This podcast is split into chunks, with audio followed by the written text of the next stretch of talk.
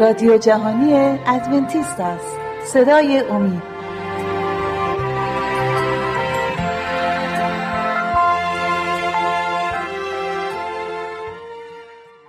با درود به بینندگان عزیز به یک دیگر از برنامه هایی که ما اختصاص دادیم به کلام خدا درباره نبوت ها خوش آمدید.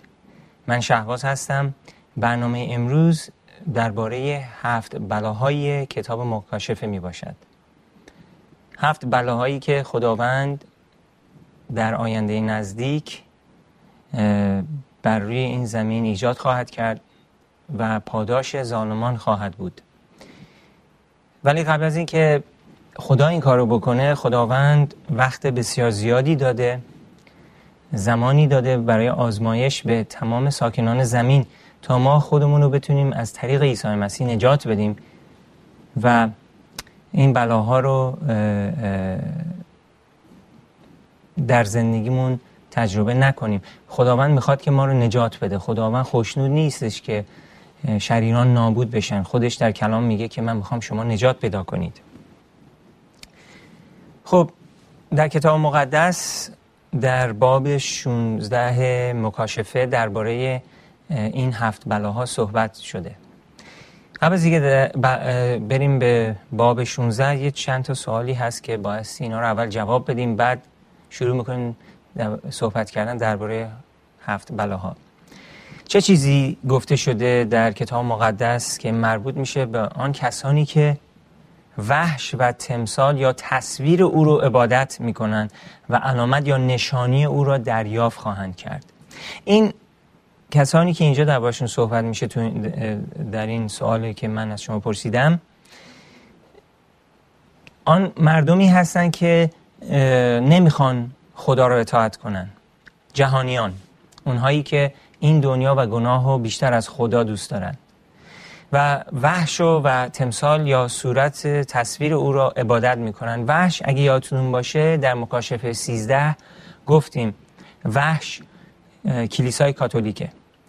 و کلیسای کاتولیک با اینکه ادعا می‌کنه که مسیحی هست مسیحی واقعی نیست فرامین خدا رو زیر پا گذاشته عوض کرده بود پرستی در کلیسا هست و روز سبت رو عوض کردن به روز یک شنبه و خیلی از فرامین دیگر هم عوض کردن. دهمین فرمان هم به طور کامل عوضش کردن. اتفاقا در کلیسای کاتولیک ده فرمانی که کلیسای کاتولیک داره با ده فرمانی که در کتاب مقدس هست فرق داره. ده فرمان اونها دومین فرمان رو به طور کامل حذف کردن. اون فرمانی هستش که مربوط میشه به بت پرستی چون که در کلیسای کاتولیک بت پرستی می‌کنن. تمثال ها و بت های متفاوت دارن که میگن اینها رسول های مسیح هستن و امامزاده هاشون و اینا رو ستایش می‌کنن.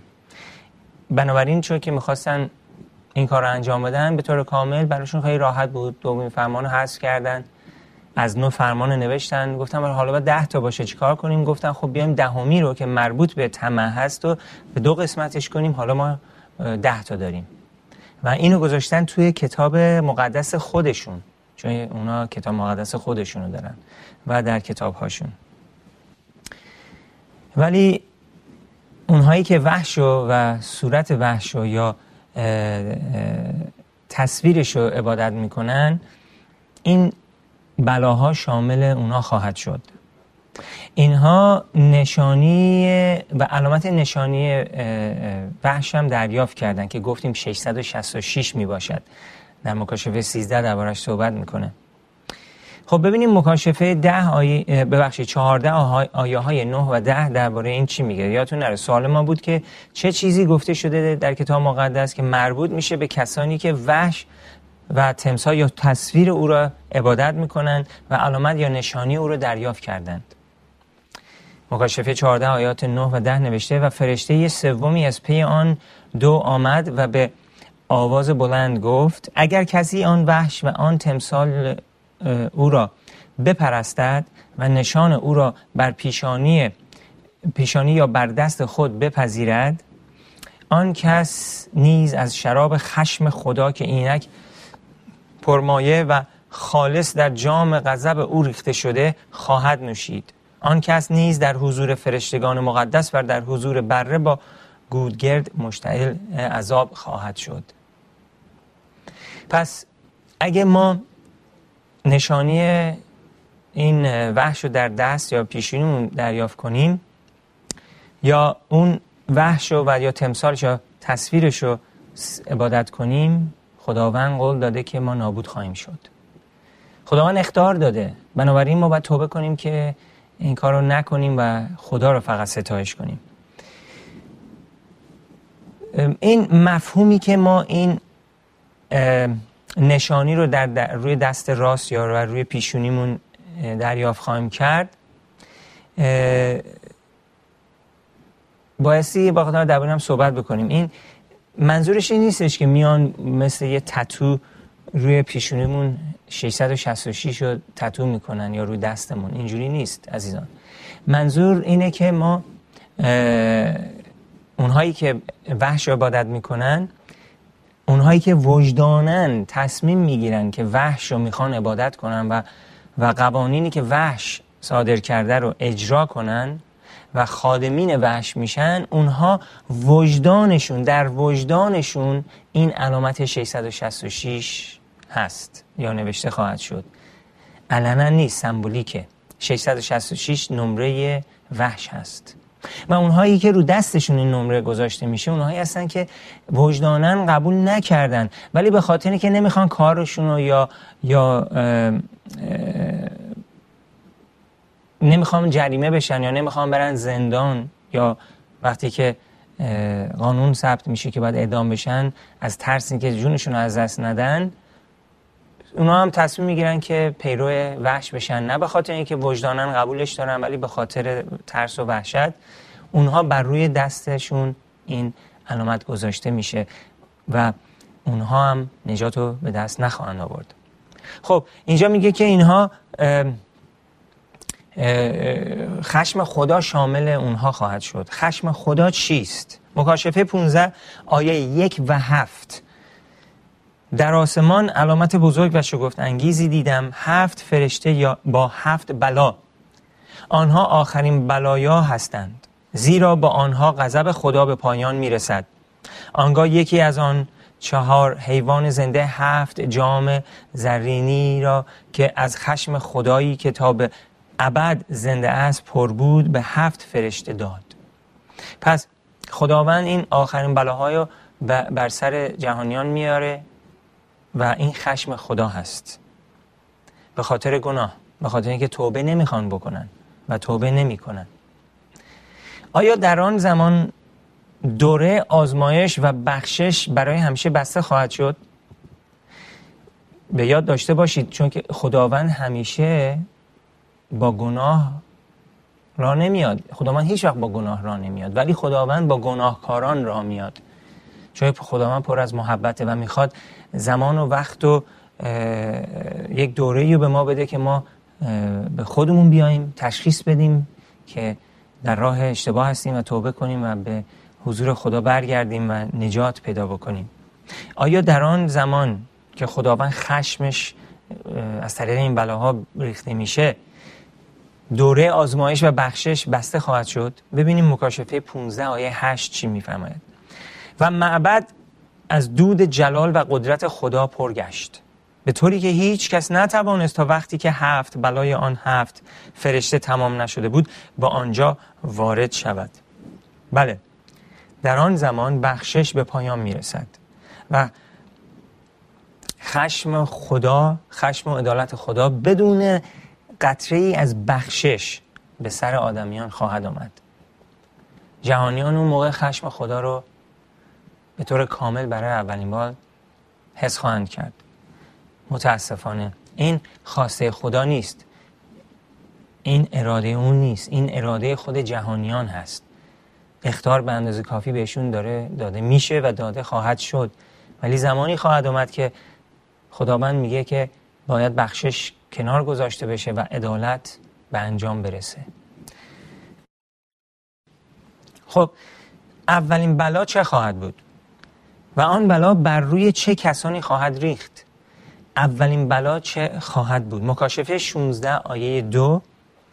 می‌خوایم درباره هفت بلاها صحبت بکنیم.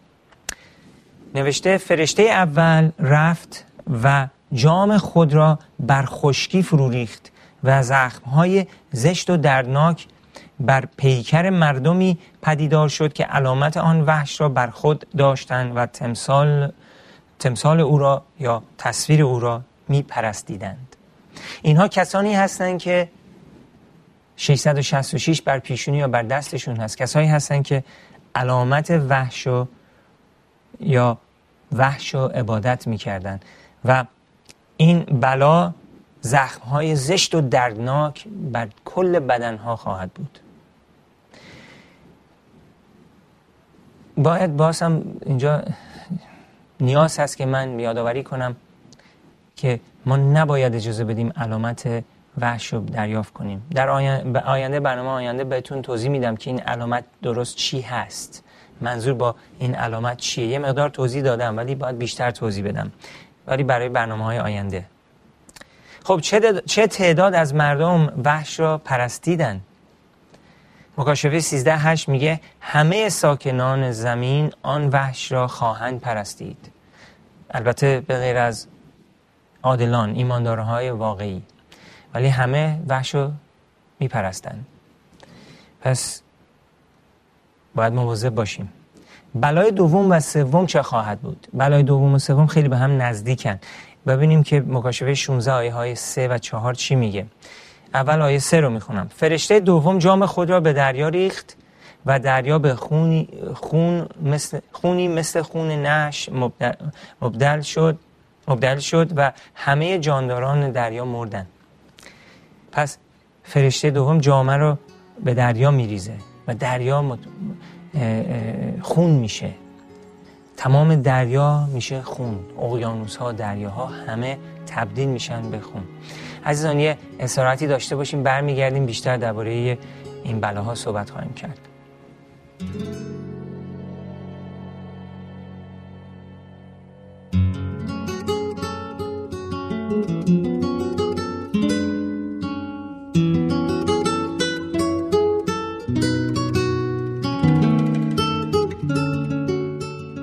دوستان عزیز اگر مایل به برقراری ارتباط با ما هستید از این پس می توانید ایمیل های خود را به آدرس رادیو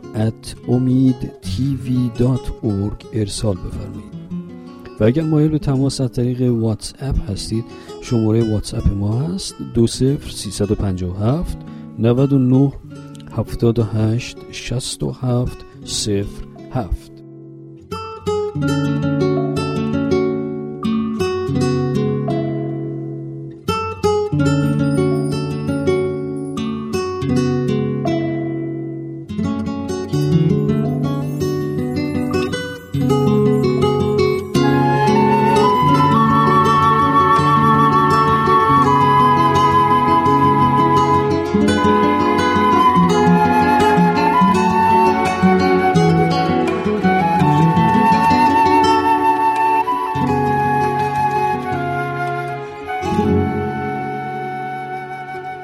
هفت داشتیم درباره بلاها صحبت می کردیم مربوط به مکاشفه 16 و درباره بلای دوم و سوم صحبت می کردیم می‌خوام آیه رو دوباره بخونم برای شما. مکاشفه 16 آیه 3 که مربوط میشه به سومین بلا. فرشته دوم جام خود را به دریا ریخت. ببخشید این هستش بلای دوم. فرشته دوم جام خود را به دریا ریخت و دریا به خونی مثل خون نش مبتدل شد. و همه جانداران دریا مردند. این بلا انقدر قوی و بزرگ هست که تمام جانوران های دریا کل دنیا میمیرن. حساب بکنین که چه قد این وحشتناک خواهد بود و مردمی که اون زمان و این زمان به زودی خواهد اومد.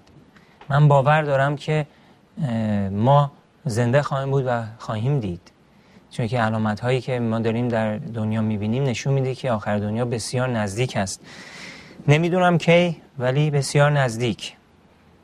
و فرشته سومم بقیه کار فرشته دوم رو تموم می‌کنه. مکاشفه 16 آیه 4 فرشته سوم جام خود را بر رودها و چشمه ها ریخت و آنها به خون مبدل شدند. پس فرشته دوم دریاها رو خونالود می‌کنه فرشته سوم رودها و چشمه آب رو خونالود می‌کنه. برای چی؟ برای چه دلیل خداوند آبها رو تبدیل به خون خواهد کرد؟ مکاشفه 16 آیه 6 توضیح میده به ما چرا. زیرا که آنان خون مقدسان و انبیای تو را ریختند. پس به آنان خون دادی تا بنوشند که سزایشان همین است. عزیزان جهانیان بر علیه مقدسین دارن آماده میشن که با مقدسین بجنگن و کلیسا رو نابود کنن. در طول تاریخ مسیحی ها جفای بسیار زیادی دادن. اتفاقا هیچ گروه دیگهی به اندازه مسیحیان جفا نداده در دنیا. و هنوز امروز بیشتر از همه دین های دیگه مسیحی ها هستن که دارن جفا میدن. متاسفانه این حقیقتی بود هستش که از اول بوده چون که مسیحیت دین عیسی مسیح شیطان دشمنش هست و می‌خواد مسیحیت رو به طور کامل نابود کنه. چون که مسیحیت یک شهادتی هست از خداوند و خداوند کی هست. و مسیحی ها شاهدان خداوند هستند.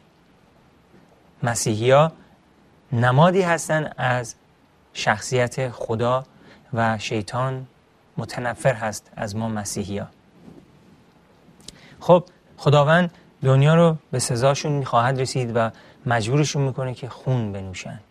آب دیگه نخواهد بود. همه چیز تبدیل به خون خواهد شد. بلای چهارم اتفاقا در اون زمان مردم شیر آبو که باز می‌کنن به جای آب خالص خون میاد. این سزای اونها خواهد بود. بلای چهارم مکاشفه 16 آیه 8 و 9 فرشته چهارم جام خود را بر خورشید ریخت و آن اجازه یافت با گرمای خود آدمیان را بسوزاند. مردم چنان از شدت حرارت خورشید سوختند که به خدایی که چنین بلاهایی را در اختیار دارد کفر می‌گفتند و حاضر نبودند از کارهای خود توبه نموده خدا را تمجید نمایند. پس خداوند بهشون خورشید رو میده. مردمی که خورشید رو پرستیدند. مردمی که در روز خورشید کلیسا می‌رفتند. به یاد داشته باشید به زبان انگلیسی خورشید میشه ببخشید یک شنبه میشه ساندی یعنی روز خورشید. سان میشه خورشید دی هم میشه روز. یک شنبه هست ساندی یا روز خورشید.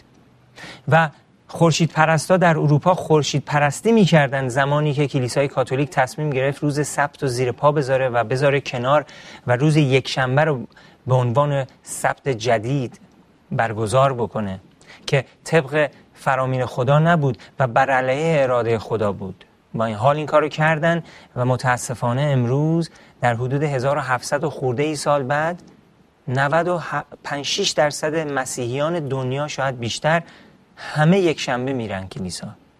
ولی عزیزان در اون کلیساها خداوند ایماندارهای واقعی داره و اونها واقعی هست. اونها نمی‌دونن که یک شنبه درست نیست.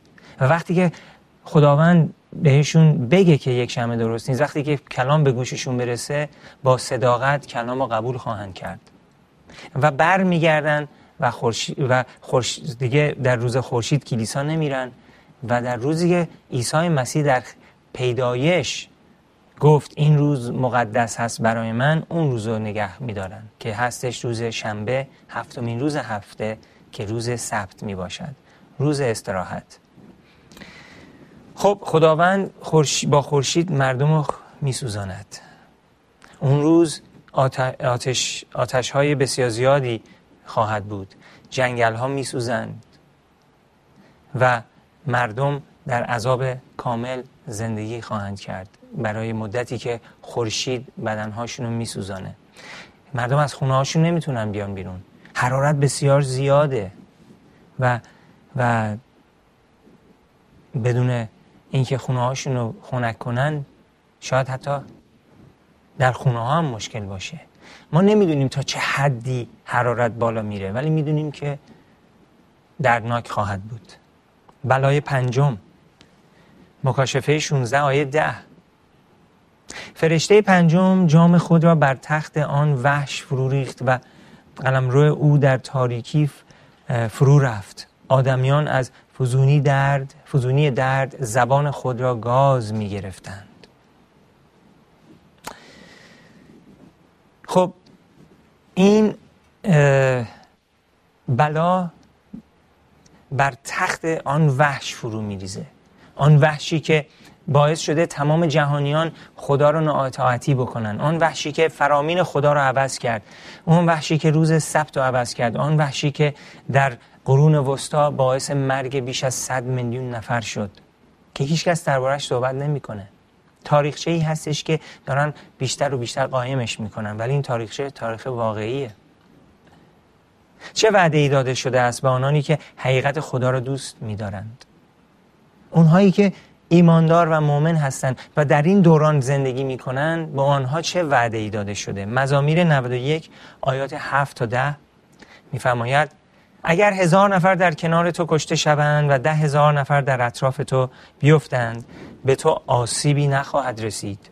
به چشم خود خواهی دید که مردم شریر چگونه مجازات می شوند تو خدا تو خداوند را پناه خود ساختی و قادر متعال را پشتیبان خود خواندی.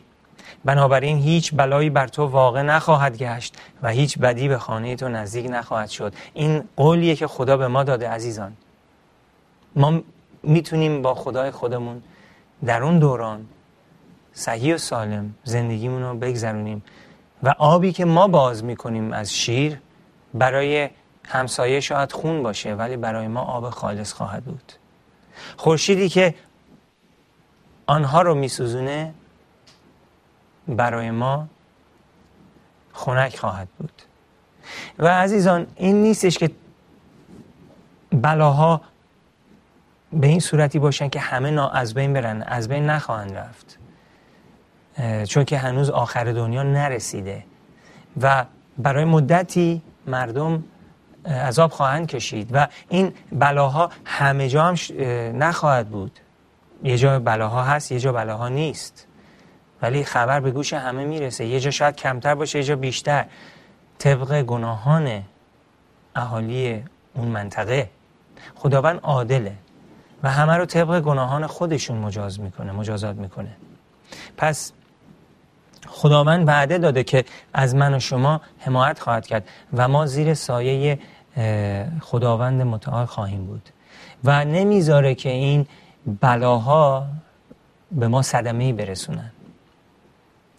اگه یادتون باشه در دوران که موسی انتخاب شده بود و موسی اومد بنی اسرائیل رو از مصر آزاد کرد ده بلا خداوند فرستاد به مصریان.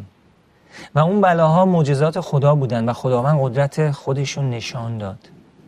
و آخرین بلا بلایی بودش که باعث شد که نخستین زادگان کل مصر همه از بین برن. چه حیوان چهارپایان چه انسان.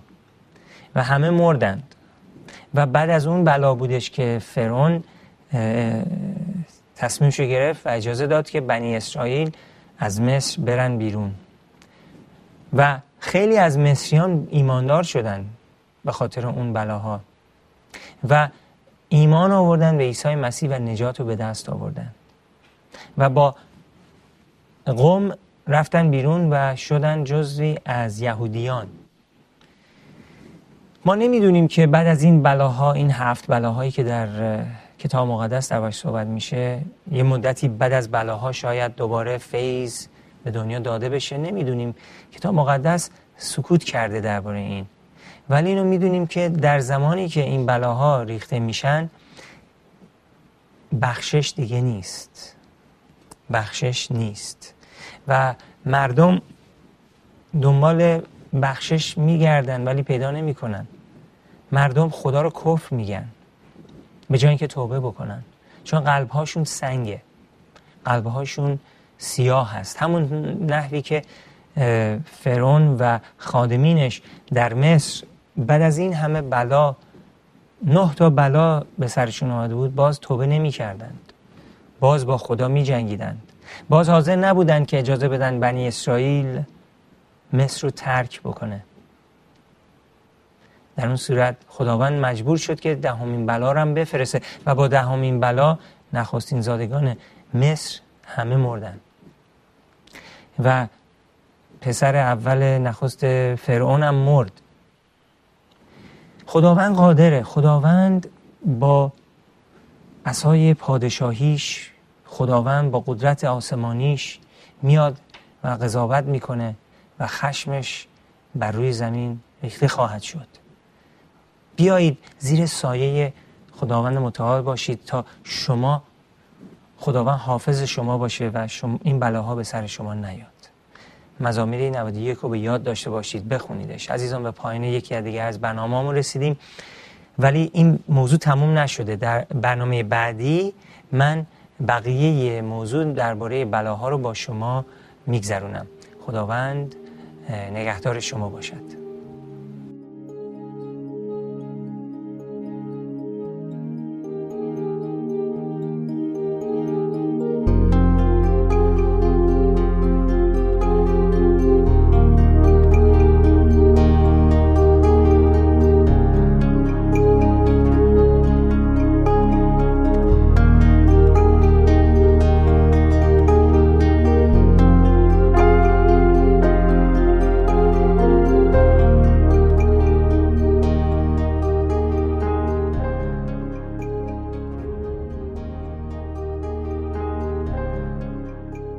عزیز اگر مایل به برقراری ارتباط با ما هستید از این پس می توانید ایمیل های خود را به آدرس رادیو ارسال بفرمایید. و اگر مایل به تماس از طریق واتس اپ هستید شماره واتس اپ ما هست 20357 99 78 67 07